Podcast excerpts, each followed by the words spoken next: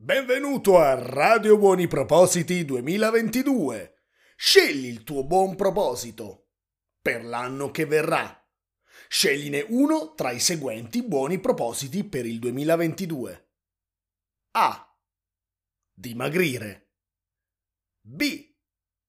Trovare il lavoro dei sogni. C. Trovare l'amore. Voi quello avete scelto tra tra i tre, eh? Oggi parliamo di buoni propositi qui al Paolo Bianco Podcast. Parliamo dell'anno che verrà, che in realtà nel mentre è già arrivato, è già iniziato ad arrivare e mancano soltanto 360 giorni alla fine dell'anno, quindi affrettatevi ad attuare i buoni propositi. Parliamo di tutto questo, ma come sempre, dopo la sigla.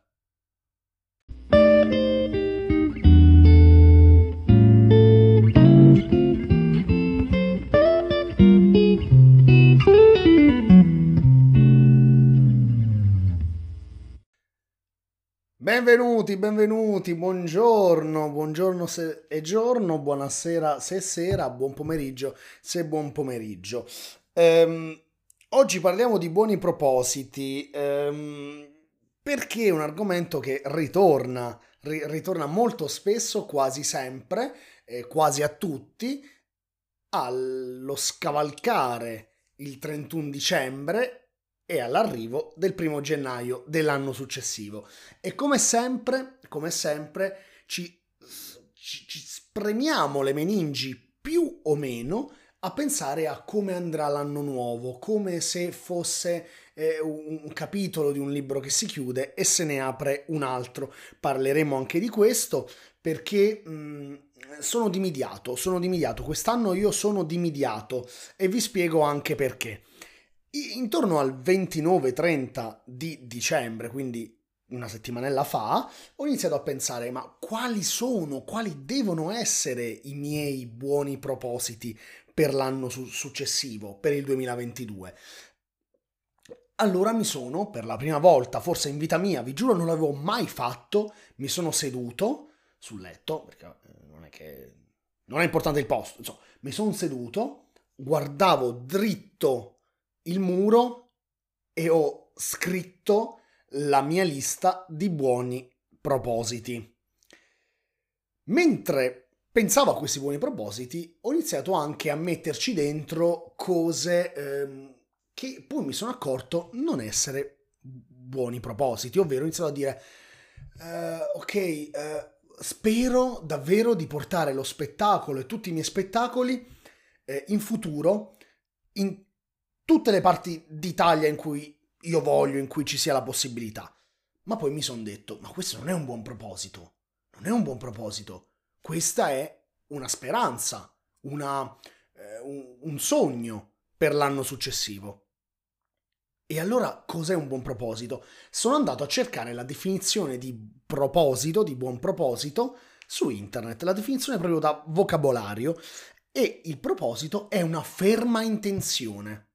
Così è scritto, ferma intenzione ehm, che spinge, che influenza la nostra volontà e il nostro comportamento. Quindi è qualcosa sì che vogliamo fare, ma è qualcosa di molto pragmatico e di molto attivo, attivo da fare. Se avete ascoltato la live del 30 di dicembre su Twitch, ma la trovate anche su YouTube nel, come ricaricamento nel, nel mio canale Paolo Bianco, su, appunto su YouTube, eh, ne abbiamo parlato anche con Ste. E anche lui all'inizio aveva, um, aveva un po' frainteso, fra virgolette, la definizione di buon proposito. Il buon proposito è qualcosa che influenza il tuo comportamento, quindi non può essere una speranza, ma deve essere, al contrario, eh, un comportamento che vuoi avere, che è legato sicuramente ha una passione e ha una volontà, ma deve essere pragmatica. Nel, in questa speranza che tu hai per l'anno dopo ci deve essere una fortissima componente di attività, di azione da parte tua.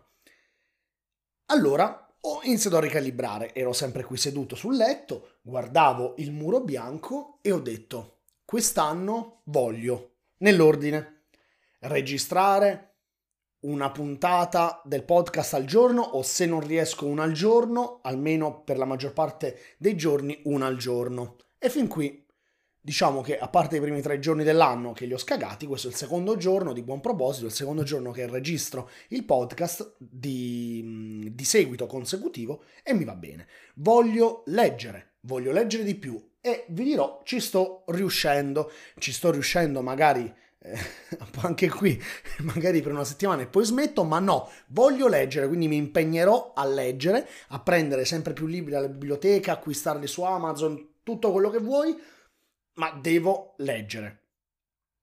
Eh, terzo, voglio imparare, quindi voglio studiare.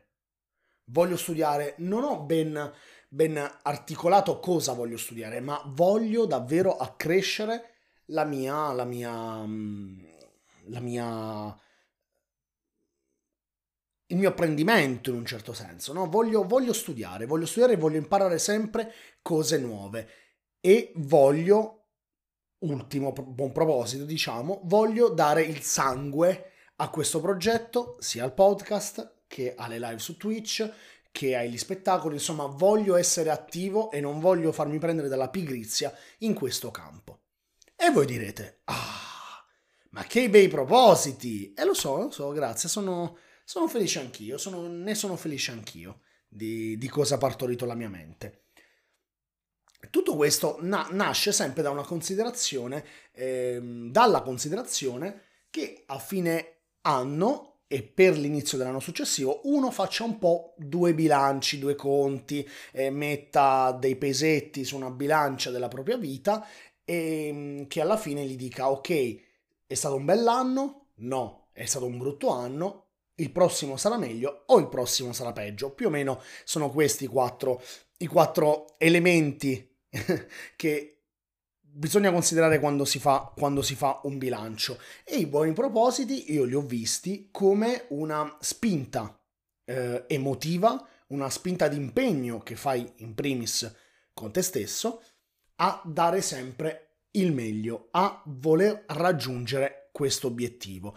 E mi sono forse un po' stupito perché è uscito è uscito dal mio corpo eh, quello che non vorrei uscisse mai, ovvero la parte di me stesso che è eh, la più vicina a quei video motivazionali del cazzo che io odio, tipo Ehi, devi credere in te stesso per guadagnare un milione di euro al mese. Ok, sì, immagino che tu debba credere anche in te stesso, ma uh, sicuramente devi anche avere, boh, non so, una buona idea, devi avere fortuna, devi avere culo, quindi non è soltanto motivazione. Ecco, stavo per cadere nell'impasse eh, di quel cazzo di video, no? Con quel tipo che urla col microfono in America e ci sono i sottotitoli, ti dice no, tu devi, devi svegliare alle 5 la mattina perché il fatturato non aspetta te e tutti... Wow! No, mi fanno schifo, uh, come mi fanno schifo quei, quelle pubblicità su YouTube. Uh, tu magari stai tipo cercando uh, ricetta del plum cake soffice e su YouTube come prima che parte il video parte la pubblicità di questo tipo. Vuoi sapere come ho guadagnato un miliardo e mezzo di euro in una settimana? No, non mi, cioè, non, non mi, interessa, nel senso... Mm, Boh, se me lo vuoi dire, beh, basta che paghi il mio corso di self-empowerment. Ok, due coglioni, basta, basta. E io stacco, bestemmio e clicco sul pulsantino, salta annuncio. Volevo soltanto mangiarmi un plum cake morbido. Non voglio, non voglio sapere i trucchi del mestiere che poi saranno, secondo me, fuffa. Quindi stavo un po' cadendo in questa trappola fin quando la, ieri o l'altro ieri è arrivata la sveglia. Mi è arrivato un bello schiaffo in faccia da una persona che questo schiaffo in faccia, mi rendo conto, non me lo può più dare personalmente, ma che anche nel passato me lo ha sempre dato intellettualmente. Mi sto riferendo ad Antonio Gramsci. Eh, Antonio Gramsci, leader, mettiamola così, grandissima personalità, eh, antifascista, socialista, grande intellettuale, addirittura se non sbaglio uno degli intellettuali più stu- it- italiani più studiati all'estero. Non sto scherzando, più studiati e anche più tradotti, e nonostante la sua breve vita, la sua vita fatta di molta incertezza e per la maggior parte di prigionia durante il fascismo, quindi una figura che sicuramente non ha potuto dare il massimo, il massimo per il nostro paese e per, le, e per la società intera per, per, il pensiero umano, ma che in quei brevi frangenti che noi abbiamo a disposizione ci ha sempre illuminato la via. E opla, ho letto questo suo passaggio, questo suo passaggio um, eh, di una lettera che lui scrisse eh, sto, sto, leggendo un articolo dell'Internazionale del 31 dicembre 2014, quindi immagino nella mia testa che io questa, questo breve passo l'ho letto magari più e più volte ogni anno, lo rileggo a gennaio, e, eppure quest'anno mi ha colpito. E vorrei leggervi un estratto di questa brevissima lettera, di questo brevissimo eh, punto, di questo brevissimo scritto, perché parla del Capodanno e parla anche dei buoni propositi e dice Ogni mattino, quando mi risveglio ancora sotto la cappa del cielo, sento che per me è Capodanno. Perciò odio questi capodanni a scadenza fissa che fanno della vita e dello spirito umano un'azienda commerciale, col suo bravo consuntivo e il suo bilancio e il preventivo per la nuova gestione. Essi fanno perdere il senso della continuità della vita e dello spirito si finisce per credere sul serio che tra un anno ci sia una soluzione di continuità e che incominci una novella storia. E si fanno propositi e ci si pente degli spropositi, eccetera, eccetera. È un torto in genere delle date. Dicono che la cronologia è l'ossatura della storia e si può ammettere, ma bisogna anche ammettere che ci sono 4-5 date fondamentali che ogni persona per bene conserva conficcate nel cervello, che hanno giocato dei brutti tiri alla storia. Sono anch'essi capodanni. Il capodanno della storia romana del Medioevo o dell'età moderna. E sono diventati così invadenti e così fossilizzanti che ci sorprendiamo noi, noi stessi, a pensare talvolta che la vita in Italia sia incominciata nel 752 e che il 1490 e che il 1492 siano come montagne che l'umanità ha valicato di colpo, ritrovandosi in un mondo nuovo, entrando in una nuova vita. Così la data diventa un ingombro, un parapetto che impedisce di vedere che la storia continua a svolgersi con la stessa linea fondamentale immutata, senza bruschi arresti come quando al cinematografo si strappa il film e si ha un, un intervallo di luce abbagliante. Perciò odio il Capodanno. Voglio che ogni mattino sia per me un Capodanno. Ogni giorno voglio fare conti con me stesso e rinnovarmi ogni giorno. Nessun giorno preventivato per il riposo. Le soste me le scelgo da me. Quando mi sento ubriaco di vita intensa e voglio fare un tuffo nell'animalità per ritrarne nuovo vigore. Nessun travettismo spirituale. Ogni ora della mia vita vorrei fosse nuova pur riallacciandosi a quelle trascorse. Nessun giorno di tripudio a rime obbligate collettive da spartire con tutti gli estranei che non mi interessano. Perché hanno tripudiato i nonni dei nostri nonni, eccetera. Dovremmo anche noi sentire il bisogno del, tri- del tripudio. Tutto ciò stomaca. Questo è uno scritto del primo gennaio 1916, più di cent'anni fa ed è ancora attualissimo.